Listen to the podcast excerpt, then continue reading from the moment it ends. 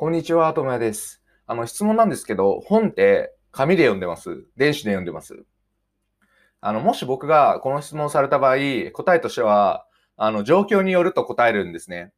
というのも、この質問の仕方って、どっちかで読むのが正しいよね？というか、どっちかしかないよね？みたいなニュアンスが取れると思うんですけど、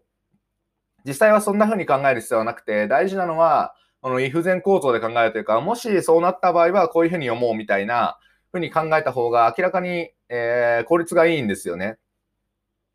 なんで、その、もしそうなったらとか、VS ではなくて、if 前構造で考えるっていうことで、本を読んでいくとどうなるかっていうことを、えー、紹介したいなと思います。ちなみに僕の本の読み方で言うと3つあって、紙と電子とオーディオですね。この3つを上手に使い分けて、日々を過ごしていくと、本を読む量であったりとか、本を読む楽しさっていうのが倍増するんじゃないかなと考えています。じゃあどうやって倍増させるかっていうと、大事なのは媒体の特徴を理解することなんですよね。えー、例えば、これを 5W で考えるとすごいわかりやすくて、紙、電子、オーディオがあった時に、紙っていうのは、ゆっくり時間が取れる場合であれば読んで、だったりとか、えー、自宅のような集中できる場所。で、何を読むかっていうと、専門書や熟読書で、で、どのように読むかっていうと、じっくりメモを取りながら読むとか。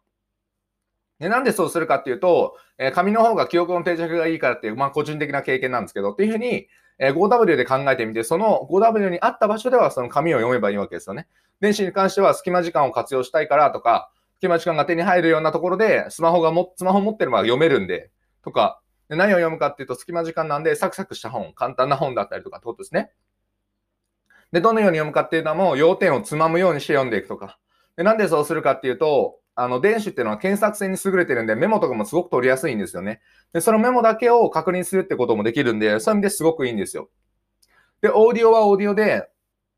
あの、いつ読むかっていうと、頭だけをフル活動させたい場合ですね。で、どこで読むかっていうと、イヤホンをつけて行動できる場所です。例えば、運動中でもそうですし、散歩中とかもそうですけど、で、何を読むかっていうと、その名帳ですね。どういうことかっていうと、頭に何度も叩き込みたいので、そういうふうに何度も叩き込むように、えー、聞くっていうイメージです。で、なんでかっていうと、その名著って言ってもぶっとい本とかっていうのは一回読むのに4、5時間かかったりするんですけど、あのーオーディオブックであれば4倍速とかで聞けるんですよね。で、4倍速だと1時間から2時間でどんな本でも収まってくれるんですよ。なんで1日あれば、1日か2日あればその1冊っていうのは読み切れちゃうわけですよね。ただ、あの、隙間時間を使うだけで。っていうふうに、あの、この3つはどれも使い方が違うんですよ。